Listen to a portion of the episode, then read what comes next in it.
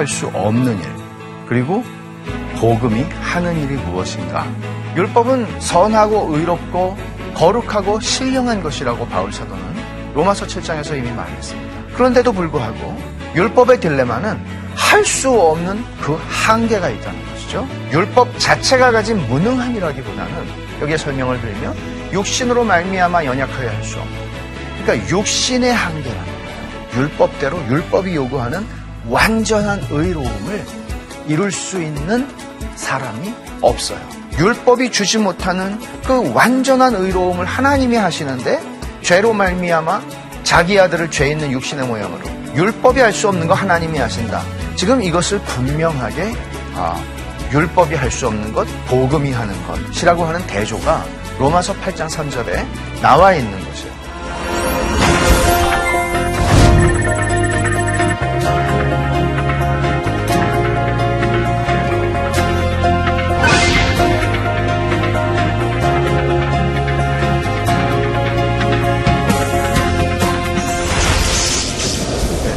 안녕하세요. 어, 율법과 복음 아홉 번째 어, 강의를 시작하겠습니다. 이제 오늘 우리가 공부를 하게 되는 이 복음과 칭의. 제가 이미 지난 시간을 마무리하면서 지난주에 말씀드린 것처럼 이제 두 번의 남은 강의, 율법과 복음이라는 대주제 안에서 남은 두 번의 강의를 구원을 설명하고 있는 두 가지 중요한 개념, 어, 칭의와 중생이라는 것을 다루겠다. 그렇게 말씀을 드렸어요. 이것보다 훨씬 더 풍성하죠. 그렇지만 이 두 가지를 통해서 특별히 복음과 칭의라고 하는 강의를 여러분들이 들으실 때 이 두 가지 포인트를 좀 생각하셨으면 좋겠습니다. 오직 믿음으로 이루어지는 칭의를 통해서 신자에게 실제로 무슨 일이 일어나는 것인가? 저는 중학교 때, 어, 중학교 1학년 때 교회에서 목사님께서 칭의에 대해서 설명하시는 것을 제 기억으로는 처음 들은 것 같습니다. 그래서 이 그때 이신 득의라고 설명하셨던 것 같아요. 믿음으로 말미암아 의롭다함을 얻는다. 더 정확한 표현은 칭의겠죠. 믿음으로 말미암아 의롭다 칭함을 받는다 하는 것입니다. 근데 그 칭의라고 하는 것, 소위 루터 마틴 루터가 말하기를 기독교가 서고 넘어지는 교리다라고 얘기한 이 칭의를 통해서 신자에게 일어나는 일이 무엇인가? 이것. 그 다음에 두 번째는 칭의의 은혜가 신자를 어떻게 변화시키나. 제가 어, 간간히 계속 말씀드리고 싶어 했고 또 그렇게 지금까지 여덟 번의 강의를 통해서 좀 틈틈이 했다고 생각하는 건 뭔가 하면 사람은 은혜를 받아야 변해요. 하나님이 은혜를 통해서 우리를 변화시키세요. 다른 길이 없습니다. 근데 그 은혜, 칭의가 은혜거든요. 왜? 행위로 얻은 것이 아니니까. 그래서 이 칭의의 은혜가 신자를 어떻게 변화시키나 하는 것을 여러분들이 생각하시면서 이 강의를 오늘 따라오실 수 있기를 바랍니다. 자, 복음. 복음은 무엇입니까? 하나님께서 그리스도 안에서 죄인을 위하여 행하신 일. 이것은 복음에 대해서 간결하게 설명한 말입니다. 그러나 훨씬 더 깊고 훨씬 더 자세한 내용들을 성경은 얘기하고 있죠. 하나님이 그리스도 안에서 죄인을 위하여 행하신 일이 무엇인가? 복음은 하나님이 우리를 위해서 헌신한 이야기예요. 하나님께서 예수 그리스도 안에서 죄인을 위하여 행하신 일. 이 부분을 여러분 놓치지 않으셔야 합니다. 근데 하나님께서 우리를 위해서 행하신 일들이 이렇게 어, 복음 안에 분명히 드러나는데 우리가 이 복음을 더 자세하게 깨닫기 위해서 죄인이 가진 딜레마가 무엇인지를 다시 한번 좀 정리할 필요가 있을 것입니다. 죄인이 가진 딜레마는 뭔가 하면 첫 번째로는 죄의 세력에서 자유롭지 않다 하는 것이에요. 죄의 세력에서. 죄는 제가 7강에서 어, 말씀드린 것처럼 정말 무서운 힘을 가지고 있는 것이에요. 죄의 세력에 묶여 있다는 건 뭐예요? 죄의 노예라는 거예요. 죄인은 죄의 노예입니다. 성경이 얘기하는 거는 죄가 주인이에요. 그러면 항상 죄를 죄라고 하는 그 죄, 죄라는 비인격체죠. 다시 말하면 마귀를 섬기는 것입니다. 요한 1서에서 사도 요한이 말씀한 것은 이로써 하나님의 자녀와 마귀의 자녀들이 나타나나니 마귀의 자녀예요. 죄의 종인 것은 마귀의 자녀라는 얘기고 그저 일향 그냥 그냥 한 마음으로 마귀만을 섬기고 살아가는 거예요. 근데 자기가 마귀를 섬긴다고 인식하나요? 그렇지는 않죠. 자기가 원하는 것, 자기가 욕심, 자기가 원하는 모든 것들을 다 추구하면서 살아가는 것이 욕구를 추구하는 삶이에요. 거기서 벗어날 수 없다는 게 죄인의 딜레마라고요. 죄 세력이라고 하는 것, 이것은 뭐 굉장한 무슨 그런 얘기가 아니라 얼마든지 우리는 고상할 수 있고 아주 교양과 문화로 치장할 수 있고 얼마든지 우리는 종교적 경건으로 우리 자신들을 치장할 수 있으나 여전히 자기의 욕구 그 욕구 중에 중요한 것은 나는 사람들에게 어, 참 존경을 받는 사람이 되고 싶다. 나는 사람들에게 인정을 받는 사람이 되고 싶다. 어떻게? 정말 저 사람 믿음이 좋은 사람이구나. 이것까지 포함할 만큼 죄는 무서운 것이거든요. 그러니까 죄의 세력 안에 있다. 에베소서에 있는 말씀이 그걸 참 잘 보여주고 있어요. 에베소 2장 1절에서 3절에 그는 허물과 죄로 죽었던 너희를 살리셨다. 이게 죄인의 딜레마예요. 우리는 죽어 있어요. 그때 너희는 그 가운데서 행하여 이 세상 풍조를 따르고 그 가운데서 행해요. 그 가운데가 뭐야? 허물과 죄 가운데 행해요. 그리고 이 세상 풍조를 따라요. 이 세상 풍조가 나에게 너무나 자연스러워요. 그리고 공중의 권세 잡은 자를 따랐어요. 공중의 권세 잡은 자가 뭐예요? 마귀를 따랐어요. 그 지금의 불순종의 아들들 가운데 역사하는 영이라고 그러죠. 그리고 전에는 우리도 다 그 가운데서 우리 육체의 욕심을 따라 지내며 육체, 육체의 욕심, 명예를 얻고 싶든 그것이 성공적인 인생을 살고 싶든 그 모든 것들은 결국 자라고 하는 우상을 섬기는 삶이란 말이에요. 거기서 해방되지를 못해요. 육체와 마음에 원하는 것을 하여 내가 원하는 걸 다 하고 사는 거예요. 그거 말고는 없어요. 거기에 하나님이라고 하는 존재는 그의 사상에, 그의 생각 속에, 그의 의식 속에 존재하지 않아요. 다른 이들과 똑같이 본질상 진노의 자녀였다. 이게 죄의 세력에 묶여있는 인간의 딜레마예요. 죄인의 딜레마예요.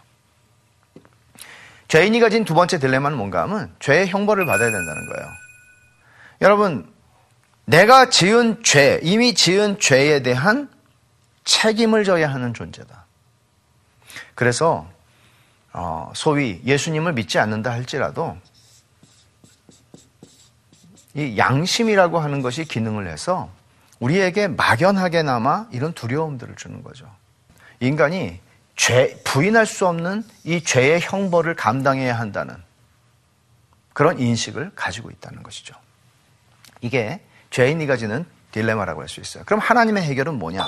하나님이 구원이라고 하는 것을 통해서 하나님이 우리에게 어, 죄인을 위해서 예수 그리스도 안에서 행하신 일, 복음. 그 복음 안에서 하나님이 우리에게 하신 일이 뭐냐? 죄인의 딜레마를 해결하기 위해서 두 가지죠. 첫째, 칭의. 둘째, 중생. 칭의라고 하는 것은 죄의 형벌로부터 자유케 하는 것입니다. 왜 그럴까요? 내가 죄인이면은 죄의 형벌을 받아야 되죠. 근데 하나님께서 선고하세요. 너 죄 없어. not guilty. 너 무죄야. 무죄 방면. 죄의 형벌을 지지 않아도 돼요. 내가 지금 어떤 선고가 내릴지 몰라서 불안하고 두려워요. 그런데 재판장이 지금 피고인 나를 향해서 당신은 무죄입니다. 땅땅땅. 그러면 우리는 이 죄의 형벌로부터 자유해지는 것이죠. 칭의예요. 중생은 죄의 권세로부터의 자유라고요.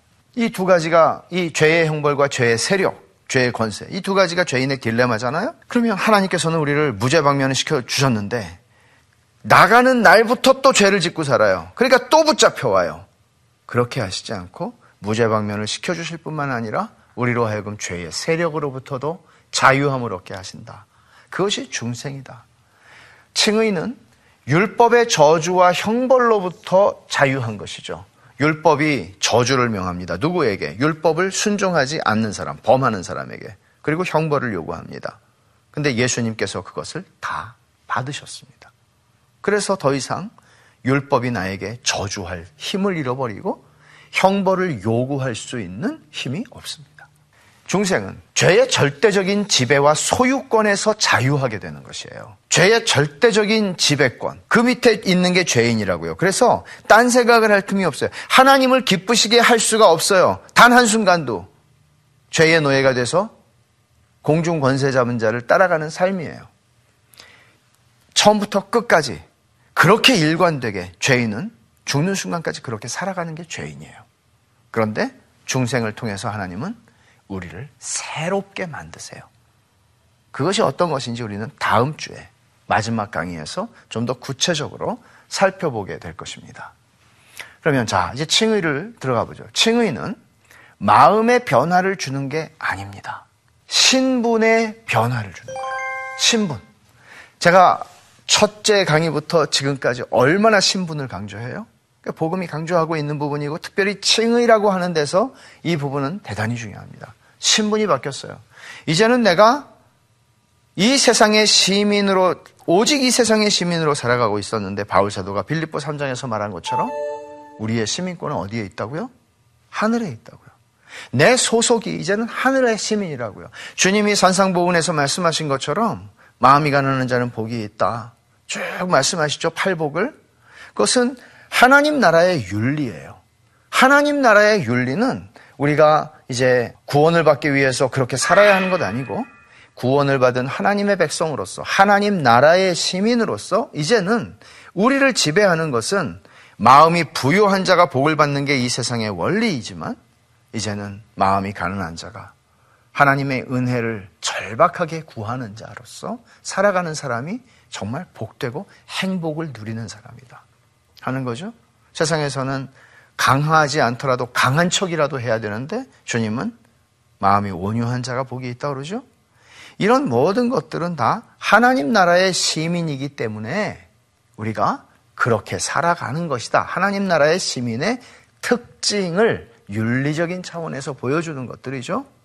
웨인 그루뎀이라고 하는 신학자는 칭의를 이렇게 정의했어요. 칭의는 우리의 죄가 다 사함받은 것으로 간주하고 그리스도의 의가 우리의 것임을 인정하고 우리를 그의 앞에서 의롭다고 선언하는 하나님 앞에서 너는 의로운 존재다 라고 선언하는 하나님의 중요한 단어입니다. 법정적 선언이다. 하나님은 우리를 법정적 선언으로 너는 무죄다. 너는 율법의 형벌로부터 이제는 자유로운 존재다. 너는 이제 죄책을 받지 않아도 되는 존재다. 라고 우리에게 선언하시는 것이다. 그러면 오직 믿음으로, 오직 믿음으로 칭의를 얻는다. 이신 칭의예요. 오직 믿음으로. 그러면 이 말이 강조하는 것은 칭의를 얻는데 어떤 행위도 요구되지 않는다는 것이에요. 그야말로 이제 소위 사람들이 말하는 값싼 은혜로 우리를 가게 만든다든지 이런 우려를 하게 만드는 말씀일 수가 있습니다. 로마서 4장 5절의 바울 사도는 이 칭의를 설명하면서 이렇게 말하죠. 일을 아니할지라도 한 게 없어요. 한 게 없어요. 세상의 원리는 이렇지 않죠. 율법의 원리는 일을 하면 그것에 대한 보수를 얻는 것이에요. 그런데 하나님께서 복음 안에서 우리에게 제시하고 있는 특히 칭의라고 하는 곳에서 이 칭의라고 하는 개념에서 우리에게 보여주시는 것은 경건하지 아니한 자를 일을 아니한 사람을 어떻게 하신다고요? 의롭다고 하신다. 의롭다고 하신 일을 그러니까 하나님이시죠. 의롭다고 하시는 이는 하나님이세요. 하나님은 어떤 분이라고 그래요? 의로우신 하나님이에요. 근데 그분이 일을 아니하고 경건하지 아니한 사람은 의롭다고 하시는데 누구를 믿는 자에게 그 믿음을 의로 여기신다고 그래요. 그러면 여기서 믿음이라고 하는 말은 일이라고 하는 말하고 대척점에 서는 거예요. 일이 아니에요. 믿음이라는 것은. 믿음을 의로 여기신다. 그러면 사람들이 생각하죠. 아, 하나님은 의로우신 하나님이 어떻게 의롭지 않은 사람을 의롭다 하시며 경건하지 않은 사람을 구원하시며 일을 아무것도 한 사람, 하나님을 위해서 아무 수고도 안 한 사람, 강도 같은 사람, 예수님 옆에서 죽은 그런 사람들을 의롭다 하시는 게 이게 말이 되는가? 그럼 하나님이 의로운 게 아니지. 하나님은 자기 마음대로 원하는 대로 그냥 그렇게 하시는 하나님이라고 말하면 이해는 가지만 의롭지는 않지. 라고 말하는 것에 대해서 로마서 3장 25절이 말해요. 이 예수를 하나님이 그의 피로써 믿음으로 말미암는 여기서도 똑같이 강조해요. 믿음으로 말미암는 화목제물로 세우셨으니 하나님께서 길이 참으시는 중에 전에 지은 죄를 간구하심으로 뭐예요? 자기 의로우심을 나타내려 하심이라. 하나님께서는 십자가를 통해서 단, 순히 로마서 5장 8절에 말하는 것처럼 자기의 사랑을 확증하시는 것만이 아니라 그 전에 3장 25절에서 자기 의로우심을 나타내는 거예요. 어떻게 하심으로써? 예수 그리스도를 화목제물로 세우셔서 예수 그리스도에게 모든 하나님의 택하신 백성들의 죄를 올려놓으시고 예수님을 심판하심으로써 제가 옛사람이 죽었다. 그리스도와 함께 옛사람이 죽었다는 데서 설명했던 말입니다. 하나님은 우리를 거저 용서한 게 아니라 예수 그리스도에게 그 무서운 진노와 심판을 행하심으로써 우리 죄에 대한 심판을 행하심으로써 그 대가를 죄값을 치rum으로써 우리는 예수를 믿고 구원을 얻는 것이죠.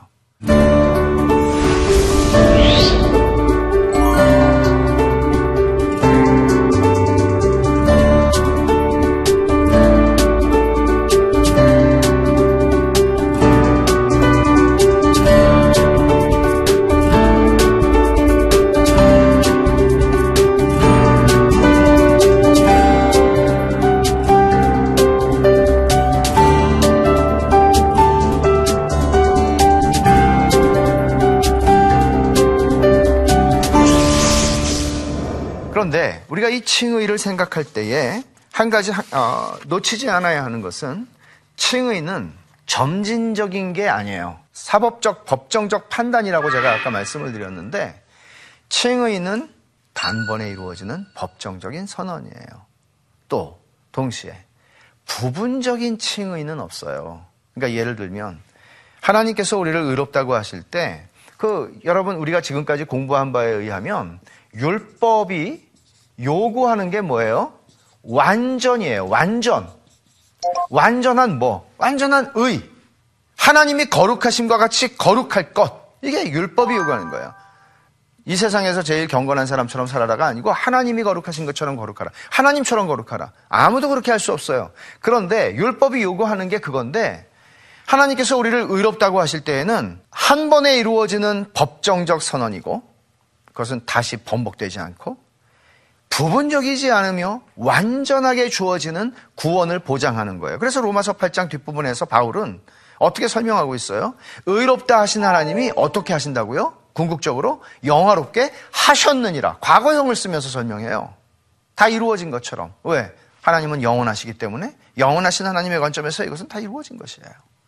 그러니까 칭의는 이제 우리의 구원이 우리에게 달려 있다든지 남은 거는 우리가 해야 된다든지 하는 차원의 얘기가 아니라 성삼위 하나님이 이루신 구원, 예수 그리스도의 그 죄값을 치르시는 그 대가를 지불하신 그 사랑과 그 은혜와 그 구원은 변할 수 없다. 이게 하나님께서 로마서 5장부터 8장에 우리의 구원이 얼마나 확실한 건지를 복음 안에서 복음의 논리로 설명하고 있는 거예요. 그래서 또 한 가지 우리가 좀 살펴보면 그 다음 회심인가 그리스도의 피인가 이 부분 참 중요하다고 생각합니다. 너무나 많은 사람들이 이렇게 생각해요. 정말 내가 하나님께 충분히 회개하지 못했어요. 내가 믿음이 구원받을 만큼 그렇게 크지를 못해요. 여러분 생각해 보세요. 여러분이 얼만큼 회개하면 구원받을 수 있어요? 얼만큼 회개하면, 얼만큼 더 회개하면, 또 여러분의 믿음은 얼만큼 더 강하면 여러분들이 구원받을 수 있어요? 주님은 겨자씨만한 믿음을 얘기하셨죠? 믿음의 양의 차원이 아니고 진짜 믿음이면 겨자씨만한 믿음이 있어도 구원받는다는 거예요. 그럼 제가 회심이냐 그리스도의 비 회심이라고 하는 것은 어, 회개와 믿음을 가리켜서 회심이라고 얘기를 해요. 회개와 믿음. 그래서 얼마나 강한 회개, 얼마나 깊은 회개, 얼마나 강한 믿음이어야 우리를 구원하느냐. 칭의에서 말하고 있는 것은 강조하고 있는 건 그리스도의 피라고요. 아까 우리가 읽은 말씀들도 그걸 보여주지만 로마서 5장 9절을 보면 그러면 이제 우리가 그의 피로 말미암아 자 보세요. 이 강조점 그의 피로 말미암아 구원을 받을 것이니 요한일서 1장 7절 우리가 빛, 그가 빛 가운데 계신 것 같이 우리가 우리도 빛 가운데 행하면 우리가 서로 사귐이 있고 그 아들 예수의 피가 우리를 모든 죄에서 깨끗하게 하실 것이요. 이것이 어디에서 시작된 것일까요? 물론 아담과 하와가 범죄하고 하나님께서 짐승을 잡아 죽이셔서 당신께서 창조하신 그 짐승을 잡아 죽이시고 가죽옷을 입힐 때부터 예시되었던 것이긴 하나 출애굽기 12장 뭐예요? 6월절이죠. 첫 번째 6월절. 내가 애굽 땅을 칠 때의 그 피가 너희가 사는 집에 있어서 6월절 어린 양의 피예요. 너희를 위하여 표적이 될지라. 표적. 하나님이 내가 피를 볼 때에 너희를 넘어가리니 재앙이 너희에게 내려 멸하지 아니하리라. 여러분, 믿음이 좋은 사람의 집안에서 그렇게 설명하지 않아요. 여기서 설명하는 거는 피를 본다는 거예요. 물론 당연하죠. 그 피를 어, 문 설주와 인방에 바르고 죽음의 사자가 지나갈 때 그 피를 보면 집을 넘어간다는 거죠. 그 피를 볼 때에. 그러면 그 피를 바른 사람들은 믿음의 사람들인 것이죠. 믿음으로 그 피를 바른 것이에요. 물론 너희 믿음을 보고 내가 너희를 구원한다. 그렇게 말씀하실 수 있어요. 그러나 우리가 오해하지 않도록 아, 나는 내, 내가 믿어서 구원받았어. 너는 왜 안 믿어? 너 믿음이 없으니까 그렇지? 그렇게 자랑하거나 자기를 드러낼 수 있게 하나님은 허락하지를 않으세요. 모든 영광을 하나님이 홀로 받으시는데 그게 피를 볼 때에 너희를 넘어간다고 하는 피를 통해서 하시는 일을 분명하게 말씀하고 있는 것입니다. 그럼 칭의를, 칭의의 은혜를 입은 사람이 어떤 영광을 누리겠어요? 여러분 이게 얼마나 중요한 것인지 몰라요. 바울사도는 로마서 3장과 4장에서 칭의를 설명하고 칭의의 은혜를 입은 사람이 누리는 영광을 5장에서 설명하고 있는데 이게 얼마나 놀라운 것인지. 첫 번째, 하나님과 화평의 관계를 누리죠.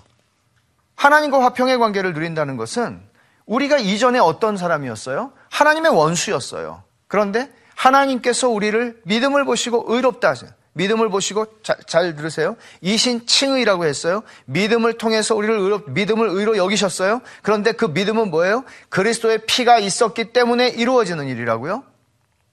믿음은 도구지 원인이 아니에요. 예수님이 십자가에서 죽으셨기 때문에 우리가 구원받지 내가 그냥 믿는다고 구원받는 건 아니라는 얘기죠. 이 부분을 여러분 정확하게 이해를 하셔야 돼요. 그 우리가 하나님의 자녀가 되는 거예요. 의롭다함을 받으면서 하나님의 자녀가 돼요. 하나님이 자녀에게 뭘 하시겠어요? 자녀에게는 뭘 줘도 아깝지가 않죠. 하나님의 자녀. 하나님이 사랑밖에는 줄 게 없는 대상. 그전에는 저주와 심판밖에는 줄 게 없었는데, 이제는 사랑밖에는 줄 게 없는 대상. 그게 하나님과 화평의 관계를 누리는 사람이에요. 이게 어마어마한 은혜라는 것이죠. 그것을 바울 사도는 이렇게 쓰고 있어요. 그러므로 우리가 믿음으로 의롭다 하심을 받았으니 우리 주 예수 그리스도로 말미암아 하나님과 화평을 누리자. 이제 우리는 의롭다 함을 받은 사람이니 하나님과 화평한 관계가 되었습니다. 설명은. 두 번째, 하나님의 영광을 바라고 즐거워한다. 여러분 이건 또 얼마나 놀랍고 영광스러운 이야기인지 모릅니다. 이 말씀을 한번 보세요. 로마서 5장 2절. 또한 그로 말미암아 우리가 믿음으로 서 있는 이 은혜에 들어감을 얻었으며 하나님의 영광을 바라고 즐거워한다. 예수를 믿는다는 것은 하나님의 영광을 보기 시작하는 것이에요. 세상의 영광밖에는 나를 끌고 다니는 것, 내 마음을 끄는 것이 없었는데, 이제는 하나님의 영광이 보여요. 그 영광 앞에서 세상의 영광이 점점 빛을 잃어가는 것이죠. 하나님의 영광을 바라고 즐거워하는 삶을 살게 됐다는 것은 어떤 이야기를 하는 것인가 하면, 아, 조금 더 설명하는 게 요한일서 3장 2절 말씀인데 사랑하는 자들아 우리가 지금은 하나님의 자녀라. 지금 우리 하나님의 자녀라. 지금 이 확신이 있어요? 장래에 어떻게 될지 우리는 정확하게 다 아는 게 아니에요. 아직 나타나지 않았어요. 장래는. 그러나 주님이 재림하실 때 그가 나타나시면 우리가 그와 같을 줄을 아는 것은 주님과 같이 된대요. 주님과 같이 변한대요. 그의 참모습 그대로 볼 것이기 때문이에요. 주님의 영광을 이 세상에서 보는 것, 말씀 속에서 주님의 영광을 보는 게 우리를 주님의 형상으로 변화시키는 열쇠예요. 고린도후서 3장 18절 말씀이 그것을 잘 보여주고 있는 것이죠. 여기서 하는 말씀 그거예요. 그 소망이 있어요, 우리에게는. 주님을 볼 소망이 있어요. 왜? 그게 주님의 영광을 바라고 즐거워하는 것이라고요. 또 하나. 로마서 8장 23절. 그뿐 아니라 또한 우리 이곳 성령의 처음 익은 열매를 받은 우리까지도 속으로 탄식하여 양자 될 것. 제가 전에 읽은 말씀입니다. 우리 몸의 속량을 기다린다. 우리는 영원히 구원을 받았지만 아직 우리의 몸은 예수 믿음에도 불구하고 노쇠해지고 우리의 몸은 정신도 잃게 되고 우리의 몸은 다 늙어요. 그리고 죽어요. 그리고 썩을 겁니다. 그러나 영화로운 구원을 주께서 주실 때에는 우리가 영광의 몸으로 부활하게 될 것이고 썩지 아니할 몸을 입게 될 것입니다. 그날을 기다린다고 바울 사도는 이야기를 하는 거죠. 이게 소망이죠. 그 영광의 날에 대한 소망을 가지게 되는 것입니다.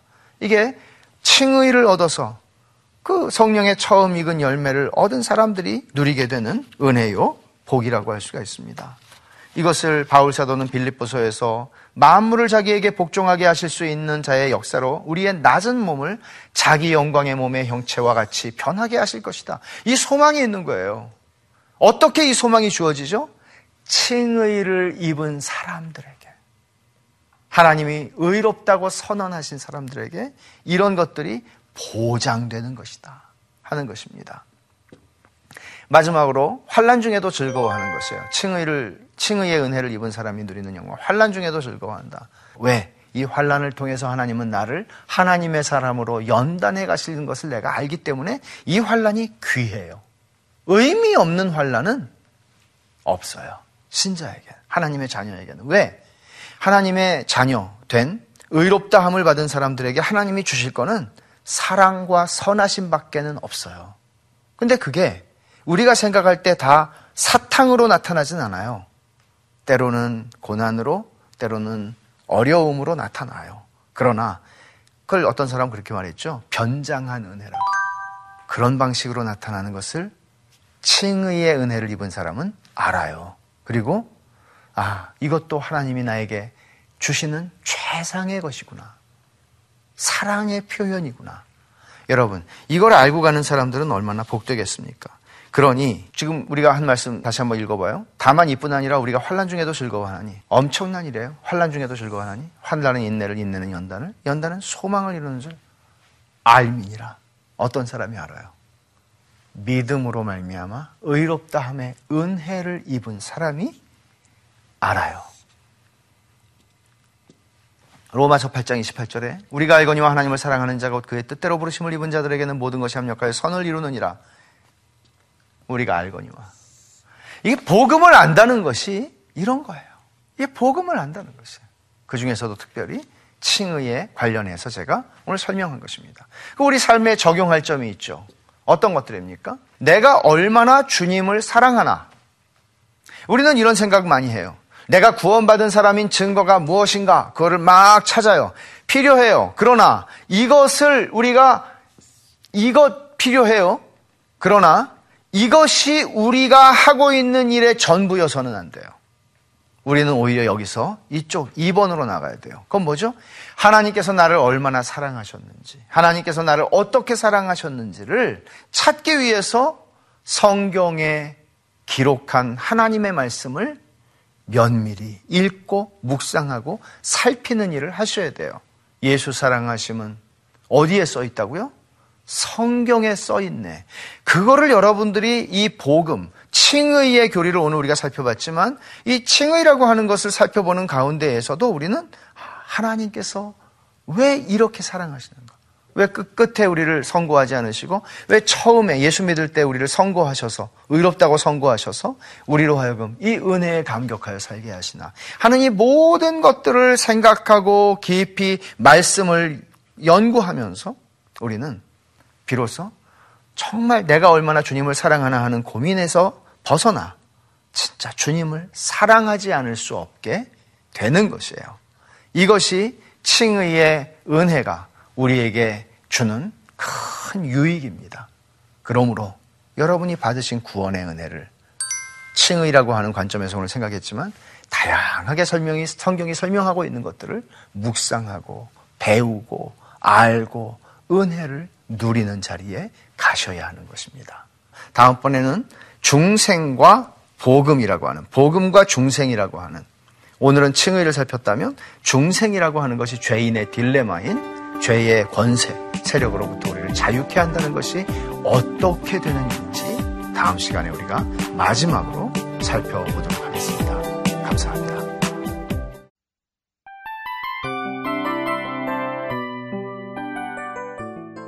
이 프로그램은 청취자 여러분의 소중한 후원으로 제작됩니다.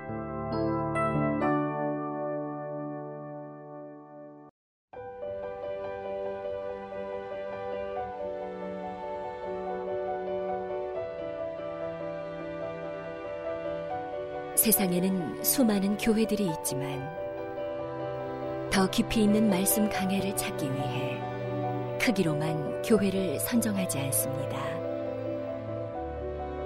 보다 좋은 영적 콘텐츠를 더 많이 나누기 위해 방송비를 받지 않습니다. 1년 365일 복음만 전하고 싶어서 우리는 광고를 하지 않습니다. 온누리의 복음을 땅끝까지 CGN TV와 함께 땅끝 성교사가 되주세요